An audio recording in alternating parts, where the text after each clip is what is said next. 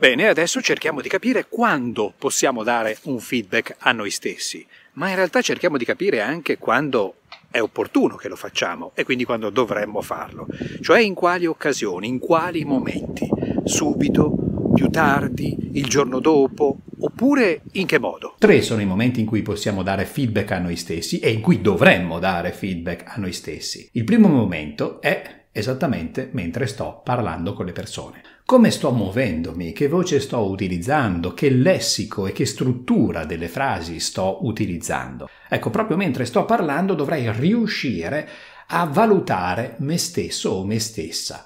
E questa è la parte più complicata in assoluto, a cui dobbiamo arrivare con esercizio. Prima di tutto dando feedback a noi stessi nell'altro momento, e cioè a freddo, per esempio un minuto dopo, un'ora dopo che abbiamo interagito con una persona, un'ora dopo che abbiamo ottenuto un discorso, ma anche cinque minuti dopo aver terminato, oppure ancora più a freddo il giorno successivo, la settimana successiva. Poi c'è un terzo momento, e questo momento è invece più orizzontale, cioè esteso nel tempo. Significa che i nostri feedback su noi stessi li possiamo dare comparando la nostra evoluzione. Per esempio, la settimana scorsa io ho tenuto un incontro, una riunione, l'ho organizzata e ho gestito la riunione. Come l'ho gestita la settimana scorsa rispetto a ieri? Una riunione in cui ci siamo riallineati ma come ho gestito ieri e la settimana scorsa rispetto a un mese fa.